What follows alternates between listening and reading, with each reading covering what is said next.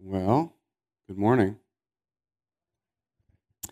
I'm excited to share with you today. Thank you, Anita, for reading uh, that, that amazing passage of Scripture. I love they added the rar in there. That's awesome.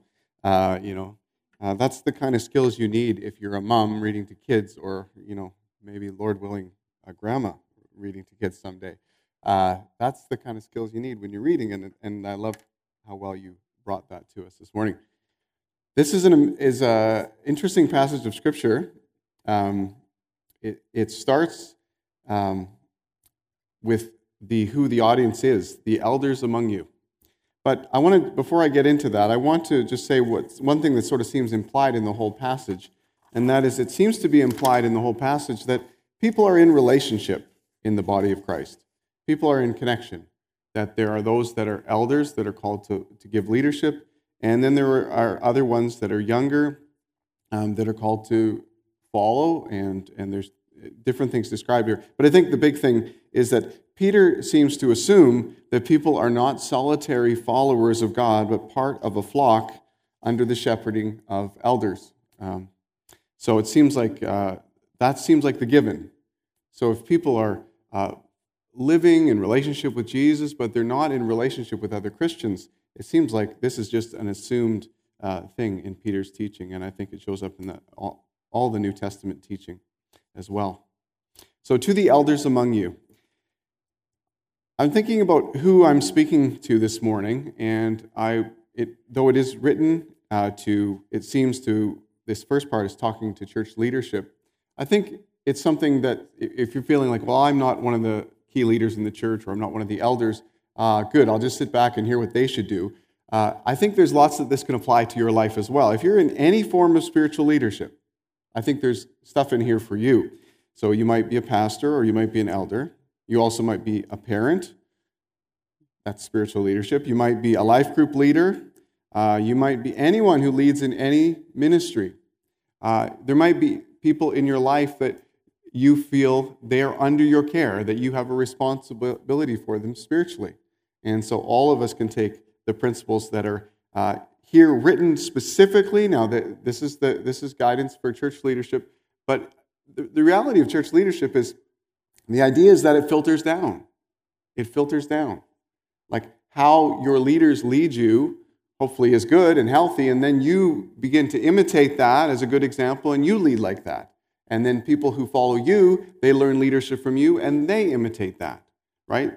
Uh, in our church structure, um, I am led, or uh, my covering is the eldership board. And so they, uh, how they lead me, how they care for me, how they, you know, help me to do my job or keep me accountable, all those things that they do in my life is a blueprint for me. It helps me. It's an example for me. I look to that and go, oh, and that's how I should be as a leader to those that I lead. So when I lead the staff team, I take what the example of the elders, how they've led me, and then I try to lead that way. And hopefully, again, a good example becomes another good example. Becomes a, so when the staff lead the many teams that they oversee, those teams see good leadership. And there's teams underneath those, and they see good leadership. And all the way down, people uh, lead well. It's a, it cascades down as people lead well. And so, again, it's written to those who are the elders among you who in the local church back then, a lot of those local churches would have been quite small, maybe the size of a good, good uh, maybe an oversized house church of sorts, you know, bursting at the seams with a small place to meet, and uh, maybe 20, 30 people, some of them. The elders were to lead well because they were reproducing themselves, they were reproducing that, that style of leadership. So, I've been fascinated by this passage, this passage through the week and, and reading it. I read a whole book uh, on the title um, by Larry Osborne, How to Lead Like a Shepherd, and I found that quite helpful to me. And then uh, I'll, I'll say the other big source that has influenced me uh, last week when I was reading this in advance was John Piper's outline. He, he had a, I liked his outline. It's written in the negative, and he, he wrote his, uh, his, his uh, title for it was How Not to Lead a Church. How Not to Lead a Church. So let me just give you, I'll give you a bit of his outline, and then I will, I will uh, push on into some other things here. So, John Piper, uh, How Not to Lead a Church. He said, obviously, in this first passage, there's, there's three big ones. Now let's read the passage and then we'll come back to Piper's commentary, okay? To the elders among you, I appeal as a fellow elder and a witness of Christ's suffering, who also will share in the glory to be revealed. Be shepherds of God's flock that's under your care, watching over them, not because you must, but because you're willing, as God wants you to be, not pursuing dishonest gain, but eager to serve, and not lording it over those who entrust who those entrusted to you, but being examples to the flock. And when the chief shepherd appears, you'll receive the crown of glory that will never fade. So John Piper, he breaks down these verses just basically on all the negatives. Not because you must, is the first one that's listed. Uh, you know, lead like a shepherd, but not because you must. Now, why do people, why do feel, people feel not, well, I mean, it's one thing to be willing to do something, but there's another thing to feel, I must. I must. Like a compulsion. Why, why do people feel that way? I think one of the great motivators to feel like you must is fear. Uh, and you can lead out of fear, right? And um, it's a, a real thing. Lots of leaders feel insecure. The thing that they're, the area they're called to lead, the people they're called to lead, they feel like, man, I, I feel a level of insecurity and, and a level of fear. And um, the answer to not leading out of fear, not leading out of compulsion, not leading because you must, is to be secure in your relationship with Christ. So you're not fe- leading under a fearful compulsion. You're, su- you're serving willingly because you're secure in your relationship with Christ. I'm going to give you very, go through this quite quickly, and then we'll, we'll flesh these out a little bit in the second uh, as we go on a little bit, bit more. The second one is not pursuing dishonest gain. Well, why do people pursue dishonest gain as leaders? Right? Why do they use their leadership position to make money or to get stuff or to get advantages in life? Uh, I mean, making money, like making a wage, is not what I'm talking about. I'm saying like uh, they use their leadership position to gain advantages in life or sometimes take advantage of the people they lead. So that's pursuing dishonest gain. Why do they do that? Well, because of greed. Because of greed. And how do you not act like this? Well, if you're content. If you're content. Uh, godliness with contentment is great gain. We read in the scriptures. Godliness with contentment is great gain. But for a lot of leaders, and maybe not a lot of leaders, but a number of leaders, they don't see that as great gain. They see great you know, advantage or financial uh, incentive. Those things are the greatest gain. But if you're content, then you won't be in it to pursue dishonest gain uh, because greed won't be dictating how you lead. So, freedom from the love of money is a wonderful thing for a leader. Now, some, let me be clear if you're leading and you're running a business or you're an entrepreneur and it's important to make a profit, right? That's important. You've got to put food on the table. You want to pay for your employees. You want to, that's important. We, we would love for those who help our economy to run to do really well, especially in this season, right? We really want them to do well because there's some bills to be paid. So, but that doesn't mean that when you lead as a spiritual leader, it doesn't mean you, you don't ignore the bottom line, but it means that it's not about it's not about you're not taking advantage of the people that you lead for your own financial gain. Then the next one is not lording it over those entrusted to you. Now, why do people lord it over those? That's quite a phrase. Lord it over those who are entrusted to them. Well, I think it's because of pride. And we know that pretty much because the antidote given in the verse is rather be humble. So, we, how do we not act with pride? We have to live in a humble space in our lives, a humble involvement that actually sets an example for other people. So that's the this is sort of the negative outline from John Piper. I thought it was just helpful. Not because you must, not pursuing dishonest gain, not lording it over those entrusted to you.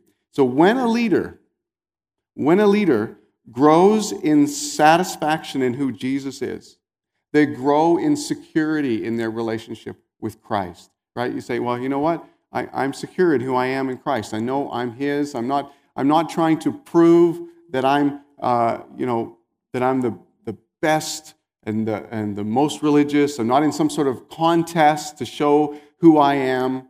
I'm relaxed because of the gospel. I'm relaxed because I know I belong to Christ. Now I'm coming to give my best, but I'm not you know, I'm not living in that insecurity. I'm not living in pride uh, because how can I live in pride?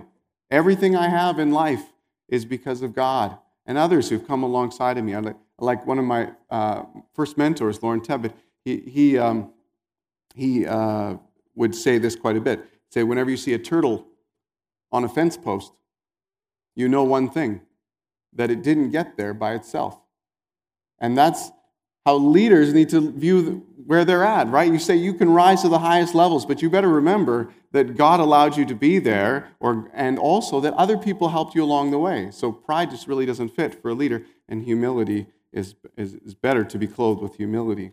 So as a leader grows in satisfaction in Jesus, as they grow in um, security in Christ, as they grow in contentment uh, uh, in, and, and away from greed, and as they grow in humility, they'll, they're growing in freedom from fear, greed, and pride. And that kind of leader helps a church become healthy. So, wherever you lead, in whatever level, that helps the church become healthy. Also, if you're leading in your family and you're not, uh, those things are not uh, tying you up in knots or controlling your decisions or, or the things that are your great compulsion, but you're free of those things, you'll bring health to your family as well. So, how do you lead like a shepherd? How do you lead like a shepherd? Well, I think you start with thinking like a shepherd. Thinking like a shepherd. And this is really uh, something that just gets taught again and again in in the scriptures. Um, there was, um, there was, uh, uh, let me just say this Peter's teaching sounds a lot like Jesus' teaching on this topic. Let me give you uh, Jesus' teaching. Uh, John 10, 11 to 13. He says, I am the good shepherd, and the good shepherd lays down his life for the sheep. The hired hand is not the shepherd and does not own the sheep, so when he sees the wolf coming, he abandons the sheep and runs away. Then the wolf attacks the flock and scatters it. The man runs away because he's a hired hand and cares nothing for the sheep. Now, this is not to insult those of you who work as a hired hand. Uh, but it is telling about a real reality in life is that when you uh, take ownership, you, you invest yourself better into that thing, right? So some people talk about buying versus renting. I don't know. I, I've done both in my life. I've rented uh, apartments or I've rented places, and I've also bought, right? And you know what? When you rent it and something goes wrong, you're like, yeah, not a lot of anxiety about that. Well, unless your landlord won't fix it. But generally, not a lot of anxiety because you're like, that's someone else's problem, right? And so, um, normally, if you're a good renter, that's not a problem. But sometimes some renters will go to the extent of saying, like, I'm not even going to, oh, it sounds like something's going wrong. It sounds like something, oh, that toilet's been leaking for three months. I wonder if that's going to wreck things down. Oh, I won't even worry about it, right? Because you you're not invested. You don't own it. Now, I'm not saying every hired man is negligent like that. Some of them are very diligent. But there is a difference when you're invested, there's a difference when you've bought in. And um, there's a difference when you think, not like someone who's sort of come temporarily to sort of use this as a stepping stone to something else, but this is your lifelong pursuit. So that's why where we can see a difference between maybe a farmer and a hired man. The farmer says, This is me for the rest of my life potentially. This is what I'm doing. This is my one thing I'm doing. I'm managing this land, I'm growing these crops, I'm managing these animals, whatever it is. Whereas the other one might say, well, I'm going to do this job until I finish my education. Or I'm going to do this job to help me get another job. Or, you know, they might have another step down the road. In leadership, how much are we present with our people? How much do we really believe that the work that we're doing and the leadership that we're offering now is really something that we're investing in for the long term. I mean, you might not be in that position for a long term, but are you investing well for that person's life? Someone else might grab the baton from you later on and they might pick up where you left off, but are you leading in such a way so then that baton pass happens to the next person who gives leadership in that area or to those people that they'll have gotten a really good baton pass because you you led well? Are you thinking like a shepherd?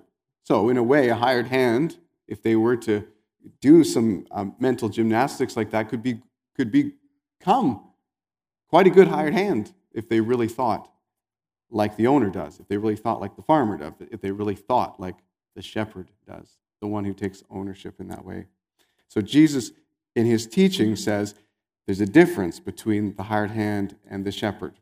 And um, so that thought, like how do you how do you lead um, not like the hired hand and like the shepherd, is that you really you really step into the ownership of the, of the results for the person. In fact, there's a question that probably you could ask.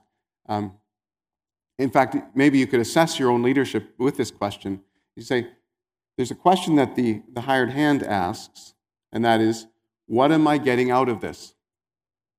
What am I getting out of this? And then there's a question that the shepherd asks, and that is, what do the sheep need? What do the sheep need? Right? I don't know if any of you who, I, am sure some of you own your own business or you, or you may be supervised in some place and you've been a part of the hiring process. It's very interesting, isn't it? So you have uh, the one who would maybe do the hiring and the person who's looking to be hired. And uh, it used to be that, I think in, in days of yore, maybe past, it was mostly that the or employee, the one who's doing the hiring would ask all the questions. And now eh, there's sort of a different day. And I think it's okay that, that some of this has happened. But now you have people coming to be hired and they're asking a lot of the questions. Well, what, what, about these perks and what about these things? And it sort of goes in back and forth generationally, but it also goes back with the economy, right? When the economy's red hot, you can get a job anywhere. So the employee, the one who wants to get hired, they have the upper hand. So they can come in and say, well, what are the benefits? And can I get vac- my vacations right away? And what about this? And really, because the employer has tr- trouble uh, you know, they know they can go anywhere else. They're going to sort of juice it up.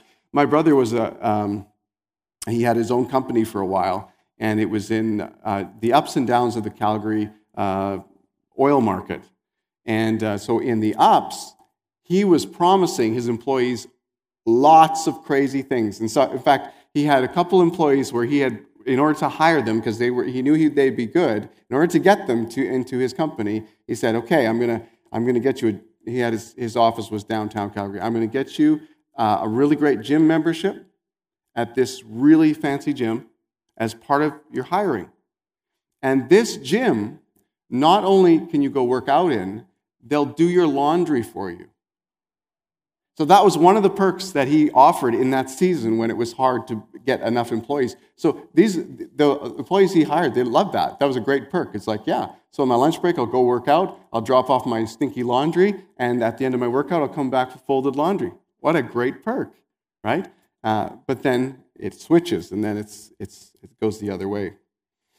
So is what do the sheep need is what the shepherd asks. What do I get out of is what the hired hand or the hireling asks.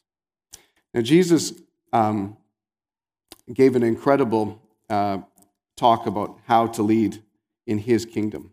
In Luke 22, 24, 27, it says, A dispute arose among the disciples to which of them was considered the greatest. Okay, so you've got pride at work at least, um, maybe insecurity also at work. And Jesus said to them, The kings of the Gentiles lord it over them and those who exercise authority over them call themselves benefactors. But you are not to be like that. Instead, the greatest among you should be like the youngest, and the one who rules like the one who serves. For who is greater, the one who's at the table or the one who serves? Is it not the one who's at the table? But I am among you as one who serves. Now, I'm going to give you just a, a, a visual here this moment uh, of this dynamic. Now, five years ago, I became the lead pastor at Hillcrest. So it was on my 43rd birthday. If you were here, you might remember I was sharing the birthday with the outgoing senior pastor, Dave Wicks. We both are March 8th babies, and on that day, we were together 110 years of age. And uh, I, I, contributed part, and he contributed part. And, the, and I got given two gifts on that day, and this one was one of them. It's a towel. And on the towel, oh, this is the better side. Got it and it's not backwards. I was given a towel. It says appointed to serve. Now it's interesting. It didn't say appointed to rule. Didn't say appointed to dominate. Didn't say appointed to show everybody what a big guy I am, whatever. It says appointed to serve. And so again, my role I came to understand it from even that first moment. I mean, I, I think I had some hints about it before that, but that was really a clear message, right? We're giving you great responsibility, we're giving you significant authority. We're not giving it to you for your own sake, it's so that you can serve. And it's based on the model of how Jesus taught, right? He said, if you want to be the greatest in my kingdom, be the one who serves. And Jesus modeled that, right? And so the towel is perfect because the story of Jesus is when they came to the Last Supper and all the disciples with their dirty feet came in. And where's the servant who usually does, this, does the cleaning of the feet? It's usually the lowliest among us who does that cleaning. And if there's no servant, then which one of the 12 disciples is the least of us? Does it sound familiar? They're just arguing in this passage we just read about who's the greatest. Who's the greatest? Who's the guy who never has to wash the feet? And so it says that Jesus got down and washed his feet. Now, how did Jesus come to the conclusion that he should wash the feet? Or what were some of the factors involved in Jesus making that decision? Well, I think one of the um, big factors in Jesus being able to uh, to serve in this way, to show servant leadership in this way, is what he knew about himself, how secure he was. John 13, 3 to 5 gives us an inside, insider's information on what Jesus knew. It says, Jesus knew that the Father had put all things under his power. This is John 13, 3 to 5.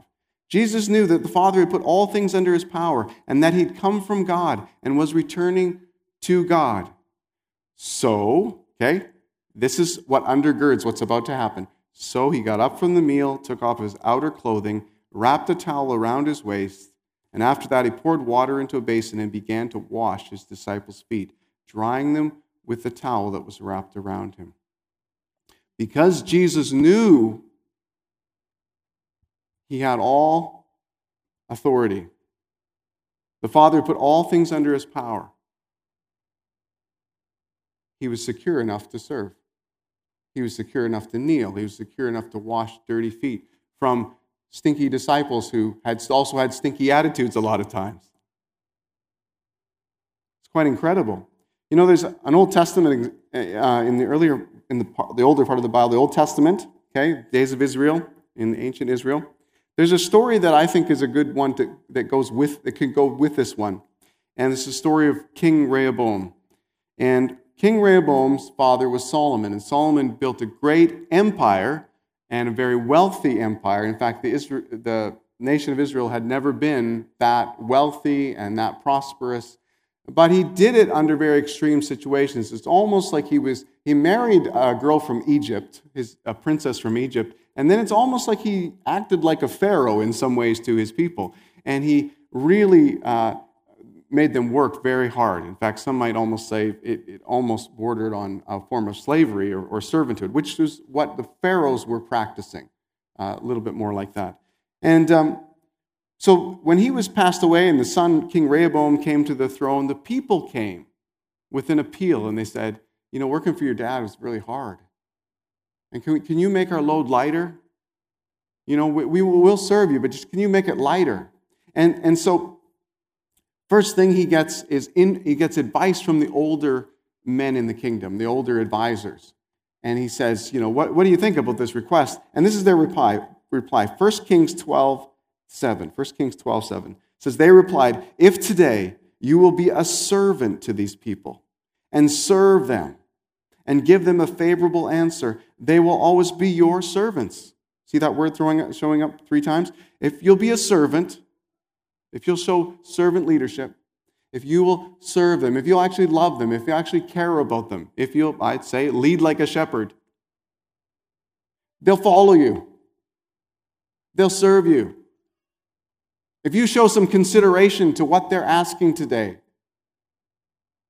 you won't have to worry about the, the, the you know, you won't have to worry about your throne. You won't have to worry about your reign. You won't have to worry about your position because these people just follow you. In fact, they'll love you. And uh, that was the, what the older uh, men of the kingdom gave him advice in. But then he went to his peers, the young men of the kingdom, uh, the guys he'd grown up with, and he got their advice. 1 Kings 12, 10 and 11. It says, The young men who'd grown up with him replied, These people have said to you, Your father put a heavy yoke on us, but make our yoke lighter. A yoke is like a, a harness for an animal, you know. Um, so that's the imagery. Now tell them, My little finger is thicker than my father's waist. My father laid a heavy yoke on you. I will make it even heavier. My father scourged you with whips. I will scourge you with scorpions. So, a bunch of young guys sharing their pooled wisdom from not much time said, Yeah, we'll show them. Show them what power is. Show them who's in charge. We'll show them you're a leader. You know what? To me, I don't, I don't know their lives. I don't know all these things, but this is this very much smacks to me of speaking out of insecurity, speaking out of pride, speaking out of greed, and maybe speaking out of fear, all those things that we're warned against in this passage. And what was the result? Rehoboam, who inherited the kingdom of Israel at its ascendancy, at its peak of power and might and majesty, and the nations of the world would come to see Solomon's wisdom and riches, and now he lost, he lost most of his kingdom within a week all that had been built by King David, all that had been built by his son Solomon, all that had been handed to him, he lost in a moment because he didn't understand servant leadership. He couldn't grasp the wisdom of the older men that you're called to serve. And if you serve as a leader, people will follow you. But if you want to show your power, you want to show that you're powerful, things will go badly. Margaret Thatcher, she was the Prime Minister of England, uh, and she had a, a statement I thought was quite cool. She said, Being powerful is like being a lady. If you have to tell people you are one, you aren't. Quite a statement. You know what? That's the thing. If, if you're confident, so that Jesus and, and Rehoboam, Jesus, I am powerful. All things are under my feet. So, what does he do with that? Doesn't dominate. You guys wash my feet. I have all authority. No, he says, I can serve. I can serve. If you're confident as a leader, if you know who you are as a leader, guess what? You can serve. It's a lot easier. If you're fearful as a leader, if you're insecure as a leader, you're always going to feel like you have to prove yourself. Like you always have to, you know, make sure everyone knows you got what it takes, or, or you're in charge, or, or you're the boss. And rash decisions come out of those things. You know that one of the neat things I think about the fact that this is 1 Peter 5 we're reading, this, all this thing about uh, leading like a shepherd, is that Peter himself was one of the biggest leadership failures uh, of all of Jesus' followers. And many of you would, might know the story, right? He, he, was so, he was the one who declared that Jesus, you are the Christ, the Son of the living God. And the Holy Spirit had actually worked in him to reveal that to him. And Jesus said that, and Jesus affirmed him. And on this rock I'll build the church. And, and you know, all that, that wonderful moment. Peter's like, man, I'm a big shot in this thing. And not only that, Jesus had three that he spent, uh, he, they seemed to be there when it, when it wasn't just a team of 12. There was times where he had these, just him and the three. He'd had like basically a team of four. And so what they would do is at different pivotal moments, you see uh, Peter and then the sons of thunder, James and John, those three, were often there in pivotal moments. So Peter is probably thinking, look, the Holy Spirit told me that he was, uh, he was the Messiah, the Son of the living God. That's amazing. I got to go uh, to see his glory on the Mount of Transfiguration with James and John, even though I said some dumb stuff after that. But still, I was here, I was there, I'm on the inside track. Wow. And then Jesus starts talking about, I'm going to Jerusalem to die. And Peter says, No, you're not going to die. Stop talking like that, Jesus. And there's a bit of a confrontation that happens there. And then, Jesus, I would die for you. I'll never betray you. I'll be with you no matter what comes. I'll be there. And he does have a moment of bravado in the garden where he pulls out his sword and lops off an ear. But when push comes to shove and, and Jesus is arrested and the Roman might of the Roman soldiers is on display, and then people begin to ask him, Do you know Jesus? He says, I've never, I never met the guy before. I don't know who he is. And he denies him three times. And at the, in the morning comes, Jesus has prophesied this and said, You know what? Peter, you're going to you're going to deny me three times. And then the rooster's going to crow. Morning's going to come and the rooster's going to crow. And when you hear that rooster, you're going to know, right? That's what's going to happen. Before the rooster crows, you're going to deny me three times. No, I would never deny you. I'll go with you to death. I would. But all of that, I think, insecure and proud, I'm the man, bluster, melts away when he's faced with people who are in his face and saying, Do you know the one that they're about to crucify? Because he doesn't want to be crucified and he, he's scared and, and he denies Jesus three times. And now here's the shame of the, of the rooster crowing and, and he weeps. So even after Jesus is raised from the dead, you got to think Peter's going, I blew it. I was the, you know, I was the one. I was one of Jesus' favorite three, and, and I might have even been the, the, the best of the best. And now that's over. I don't think I can lead in Jesus' kingdom like I once thought I'd be able to. And so he goes back to fishing. He's out fishing the one night, sort of doing a night shift of fishing. And uh, he's coming off that night of fishing. They haven't caught anything, and they're not, or I'm mixing my stories a bit, but they come off the night shift of fishing, and there's a figure on the beach cooking up breakfast. And it's the resurrected Jesus.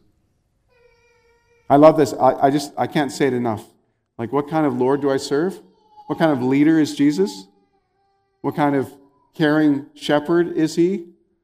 He goes out to the beach where the guy who betrayed him or the guy who denied him is fishing, and he makes him breakfast on the beach as he comes off the night shift for a purpose. So they can have a really crucial conversation, and it just goes like this Peter, do you love me?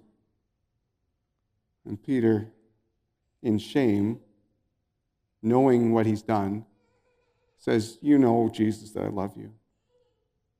And then he says this instruction to him Then feed my sheep. Feed my sheep. Lead like a shepherd in the church.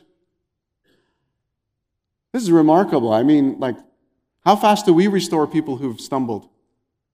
This is pretty, it's, it's, breathtaking how rapid this is that Jesus does this restoration. Now, it isn't, that's just not the end of it. He asks him two more times, Do you love me? Oh, Lord, you know that I love you. Then feed my sheep. Then one more time, Do you love me? Lord, I love you. You know that I love you. Then feed my sheep. Lead like a shepherd.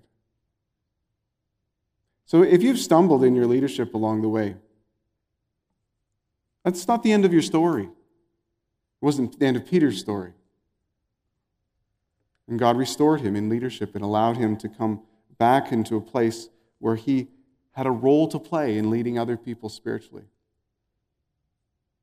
And so maybe you, at one point, you did lead more spiritually, and you were giving care for part of the flock or people under your care, whether that's as a parent or a life group leader or, or at any other level. God loves to restore leaders who have stumbled. And uh, His grace is that big.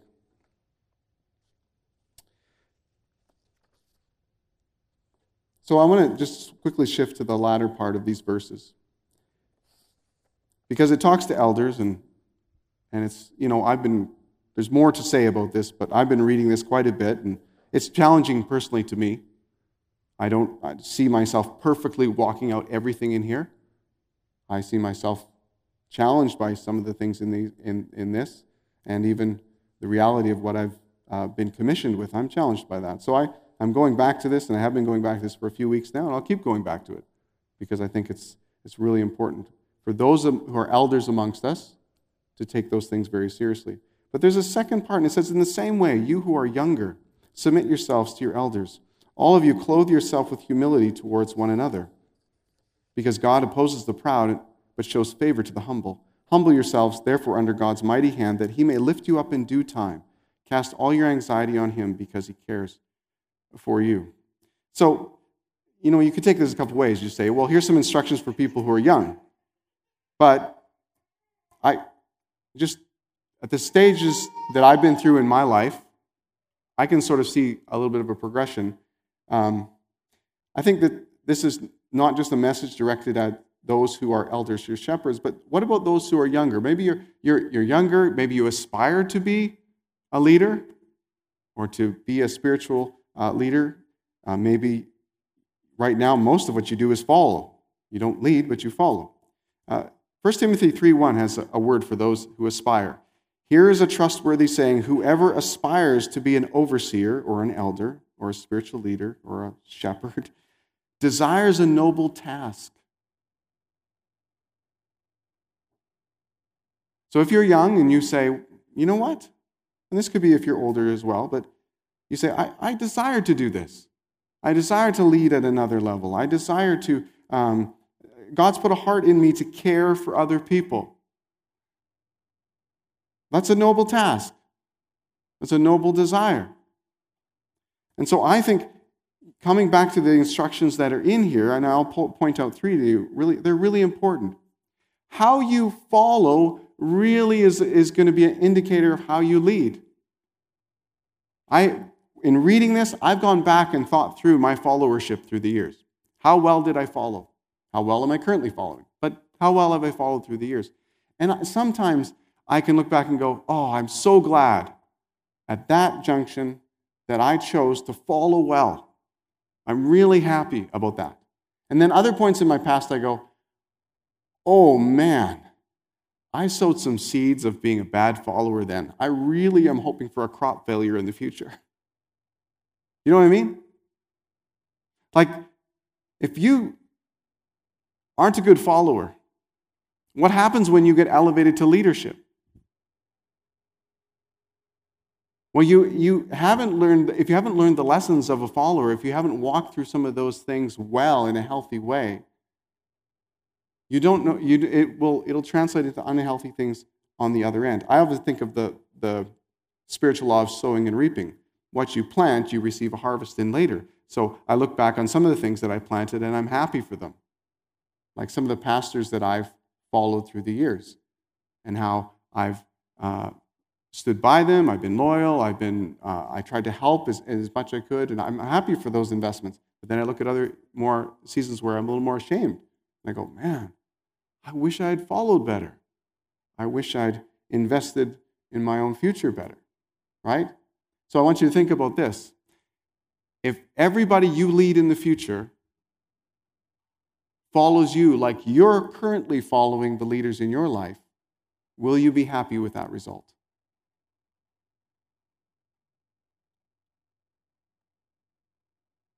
If you inherit followers who are like you are as a follower, will you be happy with that result? And uh, it's a sobering thing, but that's where it starts. It says, submit to your leaders. Submit to your leaders. I mean, if you, if you follow well, you're, you're, you're, you're investing well into your future leadership. Hebrews 13, 17 says this Have confidence in your leaders and submit to their authority because you, they keep watch over you as those who must give an account. Now, I mean, we're talking about healthy leadership, good leadership. You say, well, I've been under toxic leadership or I've been hurt in the church. Those are real things. I don't discount that at all. Lots of abuses happen in all sorts of levels of leadership, in all sorts of spheres in this world. Uh, there's lots of evidence of sin in leadership. But as much as leaders lead well, as much as they lead in a healthy way, as much as they don't ask their followers to sin or they don't lead them as an example in, in doing wrong things, submit to your leaders. Submit to their authority because they keep watch over you as those who must give an account. So when you aspire to leadership, realize that there's a weighty thing that comes with you. You will give an account for how you lead. It's pretty sobering for me. Uh, it's pretty sobering for me when I think about it. And I, I think for all of us, we should be sobered by the the weight of leadership. It doesn't mean that we run from it, but it means that we, we take it seriously. And then it says, Do this so that their work will be a joy, not a burden, for that would be of no benefit to you. So when you follow leadership well, you partner with them well, uh, their joy becomes that, that lifts them. It makes their work a joy, not a burden. And then out of that comes benefit for you, right? If, if they're, if they're follow, if leading you is a drudgery, it's not going to be a, it's not going to be a benefit to you either. Work well with leaders. Find ways to partner with leaders. Sometimes you are following less than ideal leaders, and you have to make a character decision to make the best out of that situation. A great example in the Old Testament is David, who the leader he followed wanted to murder him. That's about as bad as a workplace environment as you can get, I think. David's leader was Saul, King Saul, very insecure, very proud. And so when David excelled and did well, he tried to kill him. He was jealous. That's a challenge for older leaders. When you see younger leaders rising up and doing well and full of promise, and maybe they're farther ahead than you were at the same age. Can you recognize it? So the thing that happened with Saul was he was like, wanted to, he kept thinking, well, I'll just keep sending David into more and more battles and eventually he'll die. And that never worked because David would go win all those battles because God was helping him. So it was frustrating for him as an insecure leader. And then he, we'd get David playing the harp for him because he had an ability like that. And then when he'd do that, he'd throw a spear at him and try to pin him to the wall. I mean, then he took out his army and marched after him when he, David was hiding in the wilderness to try to find him and kill him. I mean, I don't know if you've ever worked like a, for a boss like that. You know what David did? Everybody on his team said, when you get the chance, assassinate Saul. God has already anointed you the king of Israel, and you're, you'd be way better king than this guy. He, was a way better king. He wasn't perfect king, but he was a way better king than Saul was. And he, he didn't. He submitted to Saul in everything he could. So Saul would give him an assignment that wasn't sin, he'd go do it. Right? If Saul was asking him to do something wrong, he wouldn't do it, but he would, he would do it, what, what Saul was asking him to do. And he clothed himself with humility. There's the one scene where uh, Saul is coming into the cave, and it's the cave where David's hiding, and he has a chance uh, to kill him. And all of his friends are saying, Now's your chance. Kill him, put a knife in his back. And he goes up and instead he takes his knife and he cuts off carefully a corner of his garment. And Saul doesn't even realize this. Saul goes out and he, he comes out of the cave later on and he holds it up and he says, Saul, I, I didn't kill you. I'm your servant. Why are you chasing me? and one of the things he said was, You know, I'm not going to kill the Lord's anointed. If God's allowed this person to be in leadership, I'm not staging a coup right? There may be times for civil disobedience, and maybe there's times for staging a coup. But in David's mind, he just said, No, I'm not going to do that. So he submitted to his leaders. He clothed himself with humility. I mean, it's one thing to be anointed king and then to keep honoring the bad king that exists and saying, You're the Lord's anointed. David was the Lord's anointed. He'd been anointed by Samuel. He'd already had the anointing oil. You're going to be the future king of Israel. He knows that. And yet he didn't, uh, he didn't, uh, he was humble before the one who already had that role. And the final thing is embrace God's timing. In our text today, it says, Humble yourself, therefore, under God's mighty hand, that he may lift you up in due time, which he did for David, lifted David up in due time.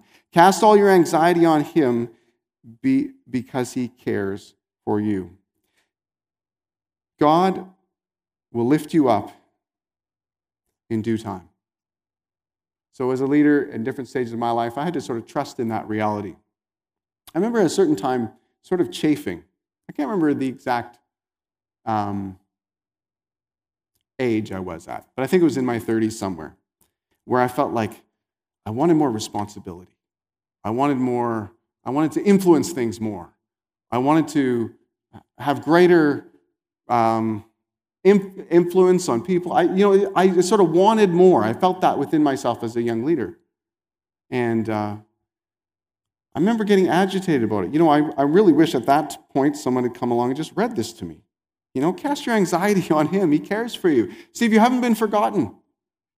See if you haven't been overlooked. You haven't, you know, God's got a timing for you. And trust his timing. His timing is going to be great. And it has been. When I look back on it, I realized all that anxiety I didn't need to live in. If I was just trusting God, saying, God, you know where I'm at. You know at whatever level you want me to lead. You know when you want me to lead at a different level. You know what kind of work that needs to be done in my heart before I get there. I can trust you. I can trust you. That doesn't mean you don't put out your resume. It doesn't mean that you don't work hard. It doesn't mean that you don't uh, take advantage of opportunities. But under, undergirding all that is a trust in the Lord so that you're not running after something that you must have. You're not living out of insecurity or pride or greed in your life.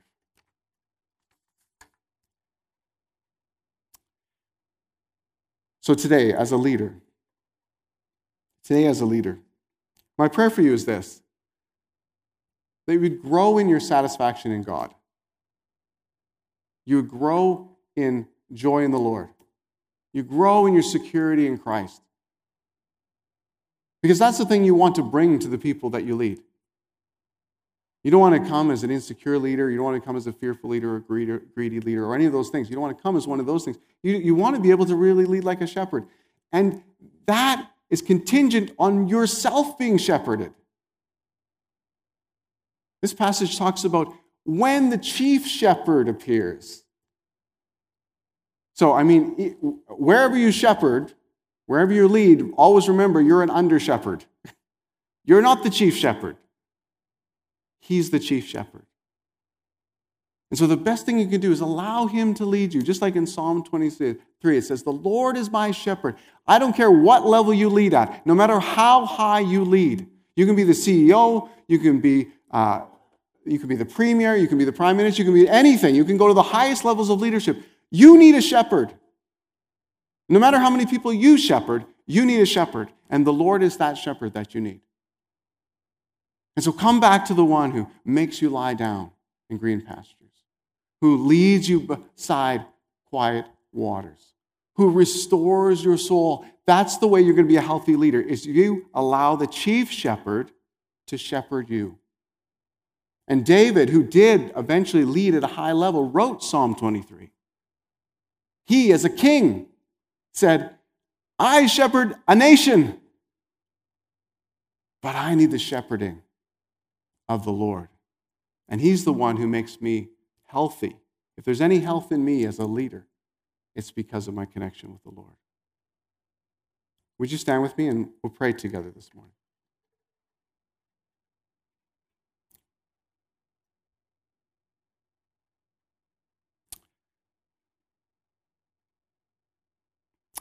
Lord, I, I thank you for each one who's here today. And I, I hope that there's just something that is embedded in them today from the scriptures that we've read, something that is helpful to them in their area of shepherding, in their area of giving uh, spiritual leadership. And Lord, sometimes we see the leadership that we give in areas and we don't see it as spiritual leadership. We just see it as uh, leadership, period. But Lord, you've called us not just to run companies, you called us not just to um, manage areas of businesses. You've called us not just to uh, manage a classroom. You've called us not just to lead in the political realm or, or in, in, in different spheres of influence in our communities or in our nation. You've not just called us to those things. You've called us to advance the kingdom. And so we take everything else seriously. We take it seriously the bottom line and running the business and working hard and doing things well. We take all those things seriously because those are, things are important. But also, we take this thing that we want to reproduce your leadership qualities in ourselves so that we can set an example that others can follow that's healthy. And God, I'll be the first one to come to you and say, uh, there's areas where I need you to help me areas where you need to uh, do some mentoring and coaching so I can be the leader that others can follow in a greater way. Lord, I want to, jo- I want to grow in the joy of the Lord. I want to grow in my satisfaction in you. I want to grow in my knowing that you are shepherding me. I want to be secure in those things. I don't want to come to the people that I lead needing to get something out of them. I want to get it from you. And Lord, I pray that for every leader who's here today, that they would receive from you so that they could give generously to the ones that they lead. There's a demand on us when we lead. There's, there's people that have needs and there's, there's complaints and there's all those things. Lord, we, we want to be able to give because we, we want to be able to freely give because we freely receive from you. And so, God, help us in every area that we lead. Help us in the areas that we've called to advance all sorts of initiatives, all sorts of programs, all sorts of things, but help us to advance the kingdom as well. Let, let us lead like you. Help us to imitate the great shepherd. We ask that in your name. Amen.